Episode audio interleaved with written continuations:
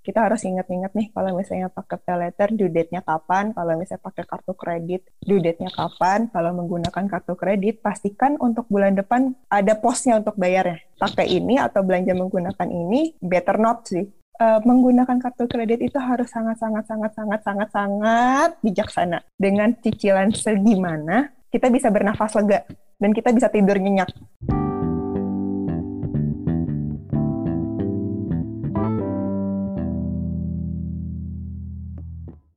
Selamat datang di perspektif lain. Uh, tamu gue kali ini adalah sahabat lama gue sebenarnya. Dia itu uh, kita kenal dari zaman S1 pas gue masih kuliah di pertanian Unpad. Nah, uh, dia ini orang yang kalau misalnya bisa dibilang tuh orang yang pinter. Pinter banget malah. Jadi apa pun yang dia pelajarin itu jadi hal yang dia kuasain banget gitu. Gue juga heran kenapa otaknya bisa kayak gitu gitu ya. Nah, biar orang yang nggak makin naik kupingnya langsung kita undang aja ada Haruti di sini. Berasa aneh ya dibilang kayak gitu. ya, mungkin ya, bisa dikenalin dulu Haru dirinya siapa Hai. dan sekarang kegiatannya apa? Aku Haruti, dipanggilnya Haru, tapi terserah. Uh, sekarang kegiatannya jadi relationship manager di salah satu bank BUMN. Ya udah mau jalan empat tahun deh kayaknya sekarang. Udah lama banget. Udah lama. Oke, nah karena Haru kerja di bank nih, uh, kali ini gue pingin nanya tentang sesuatu yang sangat dekat dengan dunia perbankan lah istilahnya. Sekaligus dekat juga dengan perilaku manusia. Salah satu perilaku hmm. manusia itu konsumtif. Uh, nah, kita bakal ngebahas soal yang mungkin ada kaitannya juga yang sering dikatin orang dengan gengsi ya. Ada kaitannya juga dengan gengsi itu pinjaman dan kredit. Lumayan lumayan mendidik sih ya, topik kali ini gitu ya. Nah okay. sebagai orang awam nih, uh, eh, gue uh, jujur gue masih awam banget ya soal pinjaman dan kredit gitu karena gue juga belum belum pernah ngajuin pinjaman dan belum punya kartu kredit gitu. Jadi gue memposisikan diri sebagai orang awam yang uh, mau mau mau bikin antara mau mau mencoba pinjaman atau bikin kartu kredit gitu. Nah, okay. gue pengen tanya apa sih kredit dan pinjaman bedanya apa gitu sama jenis-jenisnya apa aja sih sebenarnya? Sebenarnya kayak pinjaman sama kredit itu sama aja menurutku karena hmm. sifatnya sama-sama meminjam sama-sama kayak ada yang ngasih duit buat lo terus ya lo pakai duit itu. Jadi hmm. sebenarnya apa bedanya antara pinjaman sama kredit sejujurnya sih sama aja. Cuman kalau ya? misalnya tadi kayak baca-baca emang pinjaman sama kredit ini beda di jangka waktu. Kalau pinjaman itu dia sifatnya relatif lebih singkat dia di bawah 10 tahun atau enggak di bawah lima tahun. Kalau kredit, hmm. biasanya dia sampai 15 tahun. Gitu. Terus kalau jenisnya, sebenarnya banyak banget nih sekarang kayak jenis-jenis kredit itu yang hmm. bermunculan. Dimulai dari yang paling banyak dipakai sekarang itu kan kredit konsumtif tuh. Kayak misalnya Shopee Pay Letter, Pay Letter, uh, iya. Pay Letter, uh. semuanya Pay itu tuh. Yeah, dia yeah, masuknya yeah. yang dia uh, short term. Ah, Terus ah. kalau misalnya yang agak uh, long term, dia kartu kredit nih. Karena hmm. kartu kredit ini sifatnya annual bayarnya kan uh, monthly. Jadi kayak hmm. per bulan tiap tanggal due date-nya berapa lo bayar. Terus kalau yang lebih panjangnya lagi ada dua tuh. Kayak misalnya dia masuknya ke kredit konsumtif apa dia masuknya ke kredit produktif. Hmm. Bedanya kalau kredit konsumtif itu dia untuk kebutuhan hidup seperti kayak misalnya yang selama ini kita tahu itu hmm, KPR KPR rumah ya, oke. Okay. Rumah. Terus kayak misalnya ada yang namanya uh, pinjaman tanpa agunan KTA. Hmm, KTA. Pernah dengar? Hmm, pernah. Nah, terus kalau misalnya kredit produktif itu dia sifatnya kayak buat uh, modal usaha. Kayak dia oh. uh, buat usaha nih kayak gimana gitu. Jadi itu sih generalnya kalau misalnya jenis-jenis kredit itu apa aja. Cuman kalau misalnya untuk seumuran kita nih biasanya kan pakai pay letter atau enggak kartu kredit atau yang hmm. lebih high-nya lagi dia udah punya KPR. Sebenarnya fungsinya uh, ada orang yang ngajuin kredit atau pinjaman ini apa sih? Iya tergantung keperuntukannya. Balik lagi, uh, misalkan bilang butuh nih pinjaman buat apa? Hmm. Fungsinya kan ke situ. Maksudnya kita kan ngelihatnya uh, sebagai kredit uh, sebagai uh, kreditur hmm. itu ngelihatnya kita uh, ini uh, calon debiturnya ini dia butuh buat apa? Kalau misalnya buat rumah, berarti kan KPR, berarti kan fungsinya buat membeli rumah. Jadi ya butuhnya apa sekarang? Kalau misalnya butuh uh, sekarang kan emang lebih banyak tuh pembayaran yang lebih mudah dipak digunakan dengan menggunakan kartu kredit nih misalkan. Hmm. Jadi ya ngajuin kartu kredit buat bayar. Tapi ya sebenarnya uh, harus diingat lagi kartu kredit itu adalah alat bantu bayar. Oh, Oke, okay. menarik tuh. Nanti kita bahas. Oke. Okay. Oke, okay, itu kita yang itu menarik tuh. Nah, untuk orang ingin ngajuin kredit sama pinjaman, biasanya syarat-syaratnya apa aja sih? Kalau misalnya untuk yang dia kredit konsumtif, kayak KPR, kartu kredit, atau KTA, biasanya dia dimintainya tuh slip gaji. Oh, slip gaji, uh. karena memang harus berusaha. Uh, harus berusaha, sorry. Harus sudah harus. bekerja ataupun mempunyai penghasilan. Mm -hmm. Soalnya kan kita kita mau ngasih duit ke orang, kalau kita nggak yakin dia punya pekerjaan tetap ataupun dia punya penghasilan tetap, kita gimana mau ngasihnya kan? Iya. Nah, sebenarnya slip gaji ataupun rekening uh, mutasi rekening koran. Jadi kayak oh. mutasi lo di salah satu bank misalkan atau di beberapa bank selama biasanya kita mintanya tuh paling sedikit tiga bulan terakhir atau misalnya lebih dari itu. Oh, jadi kalau misalnya pekerja yang freelance nih, kalau slip gaji kan mungkin ada kalau pekerja biasa nih pekerja kantoran gitu-gitu kan ada hmm. pemasukan tetap. Untuk freelance yang pemasukan bulannya nggak tetap, berarti pakai yang rekening koran itu tadi. Iya, tapi biasanya sih kalau misalnya memang ada bukti transfernya ataupun pemasukannya dikasih tahu sih hmm. kayak di highlight mana mana mana atau enggak kalau misalnya freelance kan berarti ada bukti kerjasamanya tuh antara hmm. hmm si hmm. penyedia pekerjaan dengan yang dikerjain yang bekerjanya hmm. paling kayak gitu gitu sih jadi kalau mau ngajuin kredit itu itu salah satunya yang harus dijaga uh, yang harus dikasih terus uh, yang harus dijaga juga ada jadi okay, kalau misalnya uh, ngajuin kredit itu kita kreditur, pihak bank ataupun pihak pemberi pinjaman itu ada yang namanya sistem informasi debitur. Itu yang diatur sama regulator sama hmm. uh, sama kok jadi lupa sama OJK ya Allah lupa banget. Debitur ini orang yang meminjam gitu ya? Debitur orang yang meminjam, kreditur orang yang ngasih duit. Orang bank, oke. Okay. Hmm. Jadi ada jadi ada yang harus kita jaga namanya sistem informasi uh, dia sistem informasi uh, debitur. Jadi itu kan dikasih sama regulator tuh sama OJK. Hmm. Jadi di situ uh, semua track record pinjaman lo, semua track record pay letter lo, semua track record kredit lo ada di situ. Oh, oke. Okay. Jadi, Jadi bisa kelihatan tuh kalau misalnya nunggak atau misalnya atau yeah. pinjamannya di mana-mana gitu ya. Iya betul. Hmm. Even pay letter pun kalau misalnya mem uh, pay letter itu kan udah kerja sama, jadi dia pasti ada di situ. Iya iya. iya. Terus kayak pinjol-pinjol, kalau misalnya pinjol-pinjolnya juga bekerja sama, saya udah terdaftar di OJK, itu pasti ada. Kecuali kalau pinjol oh. tidak terdaftar ya. Iya, yang ilegal. Hmm, jadi memang itu yang harus dijaga karena kalau misalnya bukan di golongan lancar, mm-hmm. pengajuan kreditnya akan ditolak gitu kebanyakan. Oh, oh berarti ada kasus yang ditolak ya? Banyak. Banyak ya? Banyak lah yang kasus hmm. ditolak karena kayak misalnya cuma gara-gara kartu kredit lo lupa bayar administrasi, terus lo pindah ah. dari golongan lancar ke golongan di bawahnya, itu tuh hmm. bisa jadi nggak jadi. Jadi oh. benar-benar harus, jadi karena uh, harus benar-benar dijaga dan harus benar-benar kayak lo harus ingat nih kalau misalnya lo punya kartu kredit lo harus ingat kapan bayar annual fee-nya, hmm, hmm, kapan bayar tenggat uh, tagihannya. Terus kalau misalnya punya pinjaman-pinjaman lain, pay letter juga kan kita harus ingat -hmm. karena beda sehari aja. Itu tuh udah pindah. Yang tadi dari oh. golongannya lancar langsung pindah tuh. Iya. Berarti bawahnya. bisa disimpulin kalau misalnya kita punya kredit atau misalnya pinjaman itu bukan semata-mata kita punya terus ya udah kita nyicilnya nanti aja gitu ya. Uh, jadi kita ya, harus tanggung jawab juga uh, kita punya segini nih kita harus tanggung jawab untuk uh, ngebayarinnya apa segala macam gitu-gitu ya. Yes, karena kan uh, kita, maksudnya kayak itu tuh track record kalian tuh kita akan tahu. kita akan tahu gitu seberapa baguskah track record kalian, seberapa atau misalnya seberapa jelekkah track record kalian. Jadi kayak ngetes komitmen sih itu tuh. Iya, iya. Jadi semakin Jadi, bagus track recordnya, misalnya ke depannya kita ngajuin naik tingkat atau misalnya pinjaman lagi, lebih lebih gampang di ACC gitu ya. Iya, salah satu menjadi pertimbangan sih itu tuh. Hmm. Selain kayak misalnya penghasilannya berapa, yang hmm. paling per, uh, yang paling dipertimbangkan dalam uh, dunia perbankan dalam dunia minjam meminjam ini adalah karakter. Minjam, minjam.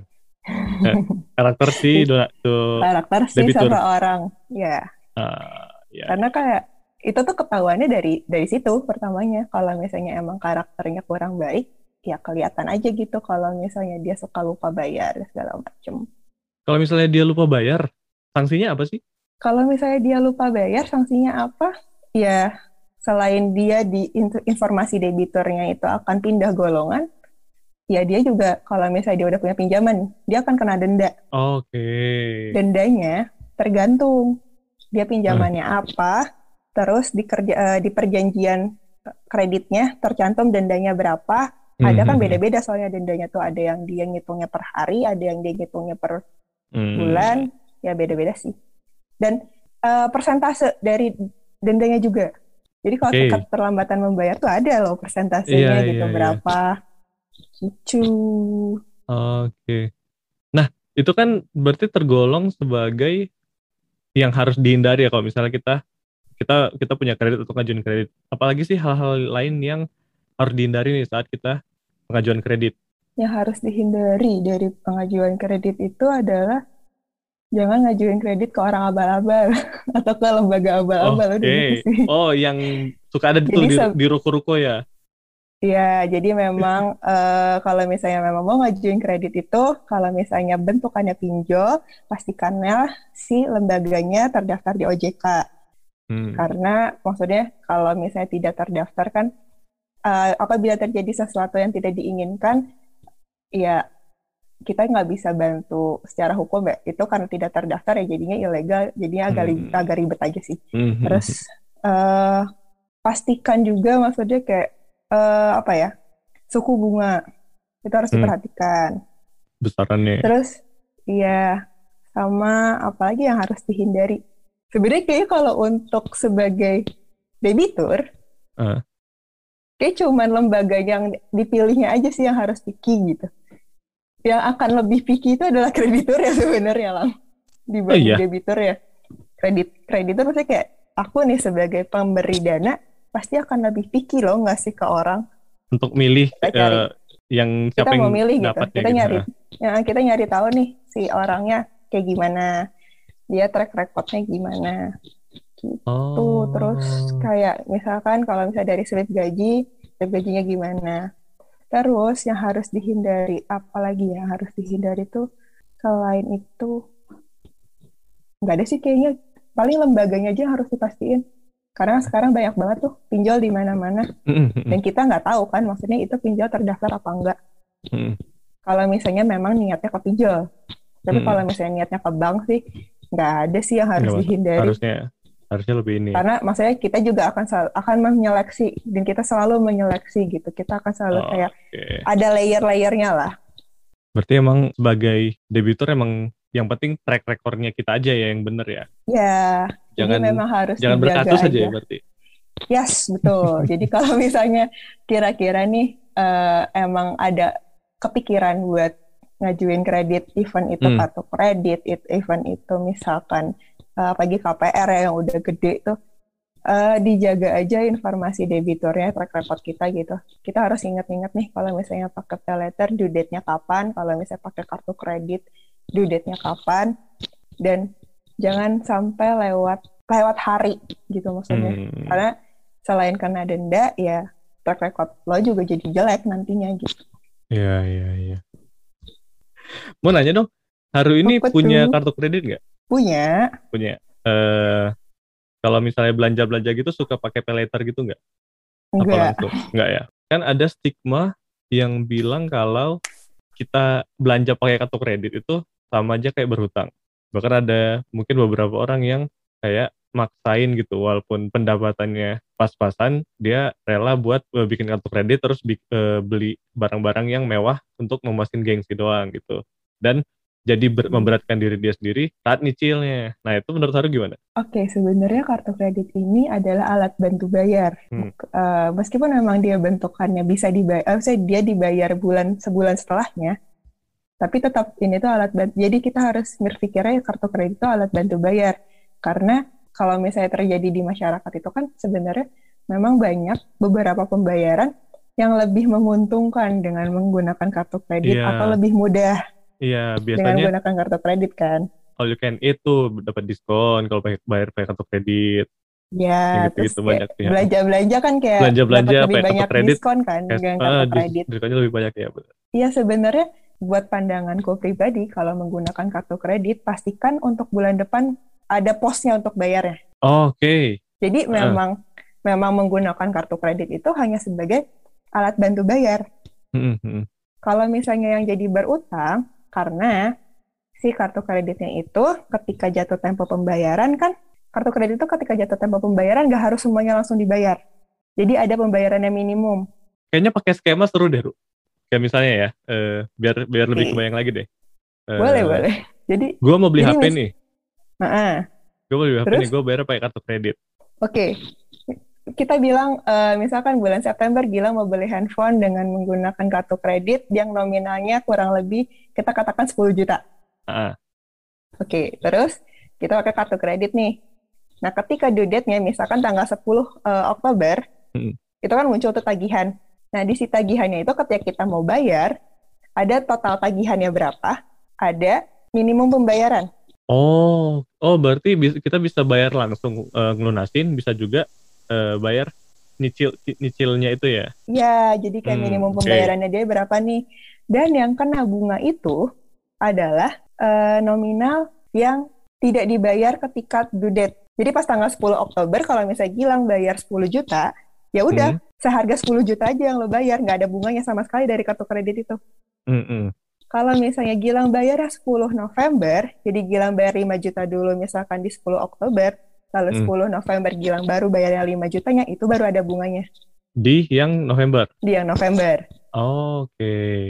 Nah ini baru Jadi ini. memang sebenarnya kartu kredit ini alat bantu bayar, jadi pastikan sekali lagi tuh pastikan kalau misalnya mau pakai kartu kredit, kalau misalnya nggak pengen kena bunganya gitu kayak nggak pengen nggak pengen merasa berhutang nih kayak hmm. dapat bunga lagi gitu jadi tadinya gue beli 10 juta kok jadi 11 juta? Atau misalnya 10 hmm, juta jadi 10 hmm, juta 500 kan?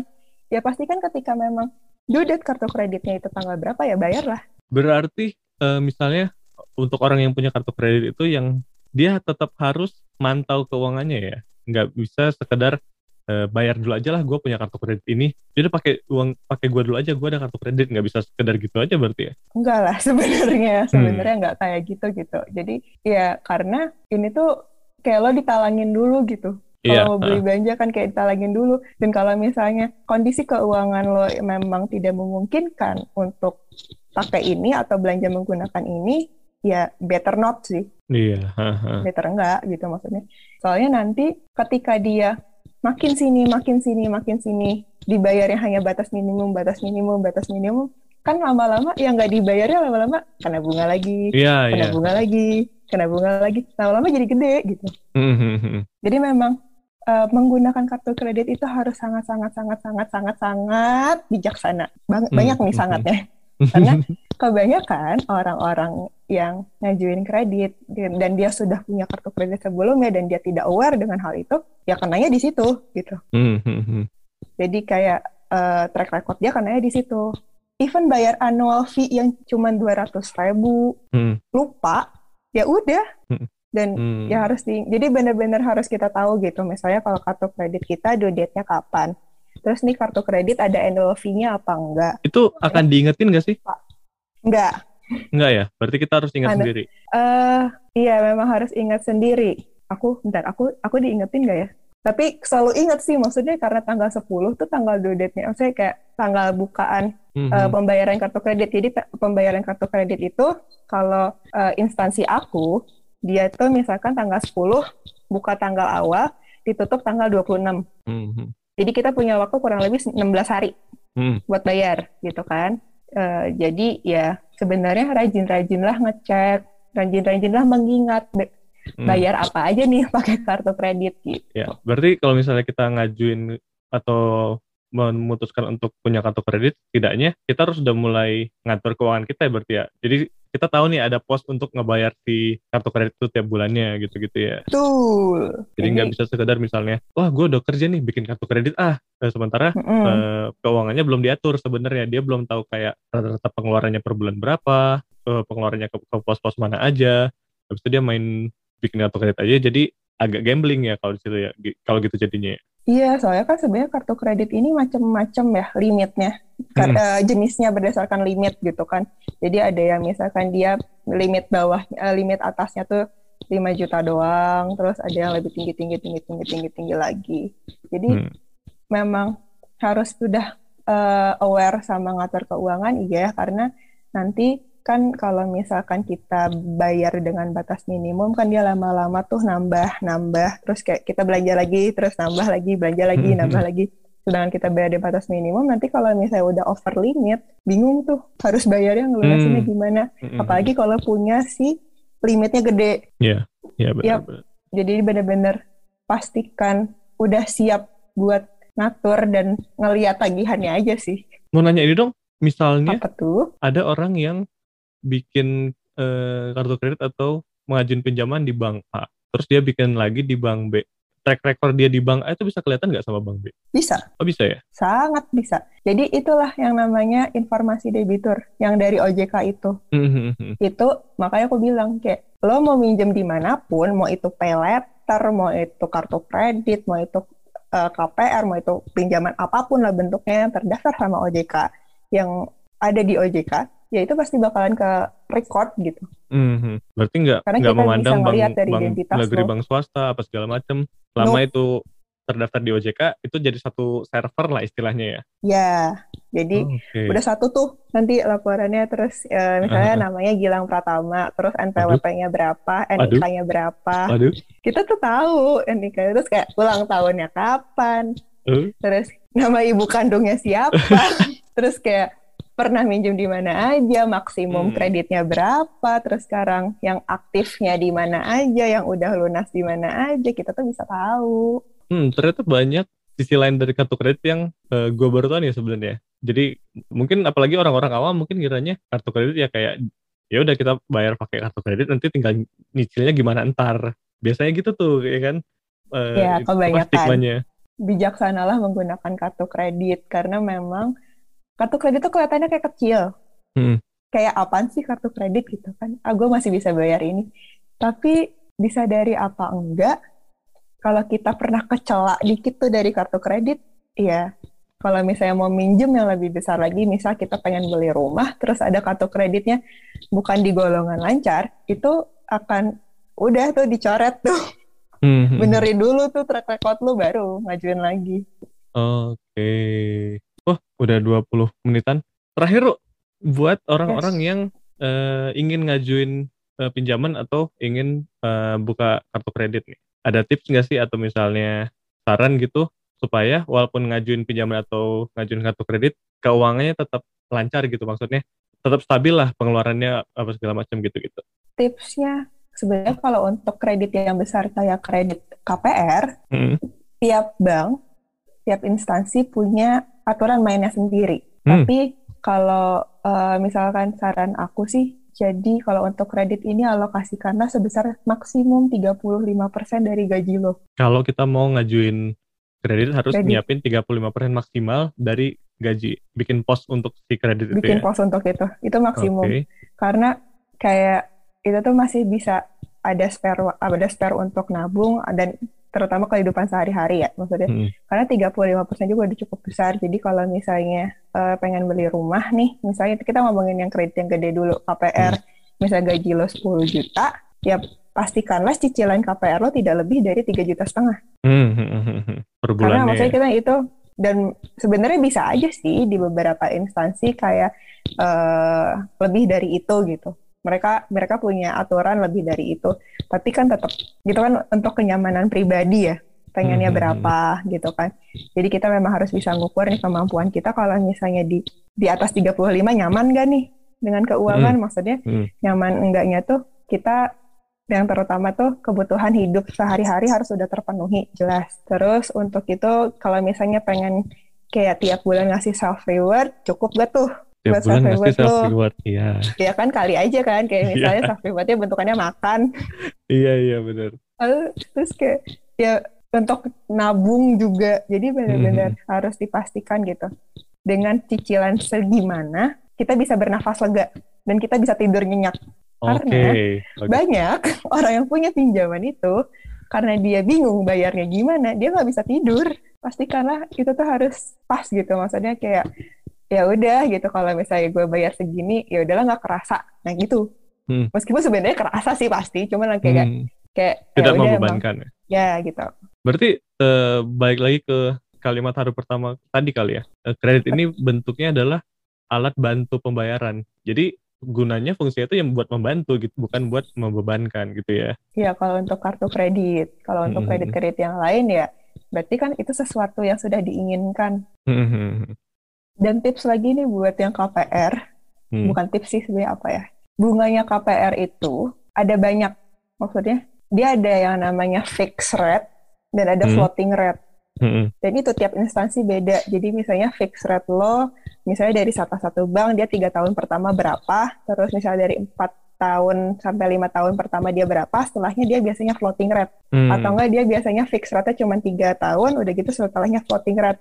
Floating rate ini adalah rate yang ngikutin aturan BI atau nggak floating rate-nya si instansi itu berapa. Jadi bisa jadi kalau misalnya ngajuin KPR itu tiga bulan tiga eh, tiga bulan tiga tahun pertama tuh kita akan kebayang gitu kita akan bayar berapa. nah setelah kalau fix rate-nya udah habis, nah itu yang harus kita pikirin gitu. Meskipun itu jangka panjang sih sebenarnya. Mm -hmm. Cuman buatku itu menjadi salah satu pertimbangan gitu dalam uh, apa ya tips keuangan biar tetap stabil. Kalau yeah. misalnya ngerasa oke-oke aja bayar segitu, terus kalau misalnya gajinya inflasinya kekejar gitu dengan segitu ya oke, okay, oke. Okay. Yang penting harus tidur nyenyak ya dengan segala macam pinjaman-pinjamannya itu. itu kalau sih. tidak bisa tidur nyenyak berarti keuangannya sedang tidak sehat. Ya, sama satu lagi kalau misalnya memang mau uh, minjem, kalau mau kalau mau kredit, kalau mau ngajuin kredit, uh, kalau memang kita nggak ngerti, tanya sampai hmm. lo ngerti Mm-hmm. Meskipun sebenarnya kadang jadinya reset tapi nggak apa-apa. Tapi itu harus ditanya gitu. Jadi kita biar tahu gitu ini tuh apa, ini tuh berapa, cicilan gue tuh apa aja sih gitu. Mm. Maksudnya kitanya juga jadi paham gitu dengan apa yang kita dapatkan dari kredit ini gitu. Ya terms and conditionnya lah harus tahu mm. yang inti-intinya gitu. Jangan sampai di kemudian hari nanti kan gue nggak tahu terms and conditionnya kan gue nggak baca, kan gue nggak nanya. Hmm. Nanti kalau misalnya kecela atau misalnya ada sesuatu hal terjadi, bingung sendiri kan jadinya nggak enak gitu. Hmm. Ya selain memikirkan keuangan sendiri, uh, dihayati, diresapi, dibaca tuh, maksudnya si kredit yang anda pilih di instansi mana pun, hmm. pastikan gitu. Uh, ya terms and condition yang intinya dimengerti. Soalnya kalau misalnya uh, let's say di perbankan emang tugas mereka untuk membuat nasabah mengerti kan? Iya. Hmm. Tapi kadang kala kalau misalnya emang nasabahnya nggak ngerti tuh, eh misalnya nggak ngerti, nggak nanya, ya kita ngejelasin yang emang majornya aja. Major aja, garis besarnya uh, aja ya. Major aja, cuman kalau misalnya bawel sih pengen tahu ya nggak apa-apa sih nanya. Hmm. Harus sih, kalau menurutku ya sebagai orang yang kerja di perbankan harus nanya sih, hmm. karena biar aware aja. Atau kalau misalnya mager nanya bisa dengerin episode ini aja. boleh, boleh. Boleh tuh filter buatku. Biasa buat nanya sama aku boleh. Tuh, nanti kalau, misalnya, bisa jawab. Eh, kalau misalnya ada mau nanya-nanya lebih bisa kontak langsung di, bisa ada IG-nya nanti dilihat aja di IG perspektif underscore lain. Baik. Itu aja mungkin. Itu aja udah setengah jam. Thank you banget Haru udah sharing dan berbagi ilmu dan informasi tentang kredit dan pinjaman ini. Semoga makin sedikit orang yang salah kaprah ya. Soalnya mungkin ya dari banyaknya kasus mungkin yang paling banyak di kasus pinjaman dan kartu kredit ini adalah salah kaprah. Jadi menganggapnya bisa kayak gini ternyata nggak bisa gitu. Itu aja. Sama-sama. Thank you buat lo, buat Haru. Thank you juga buat lo yang udah dengerin. Jangan lupa dengerin perspektif yang lain. Bye. Dadah.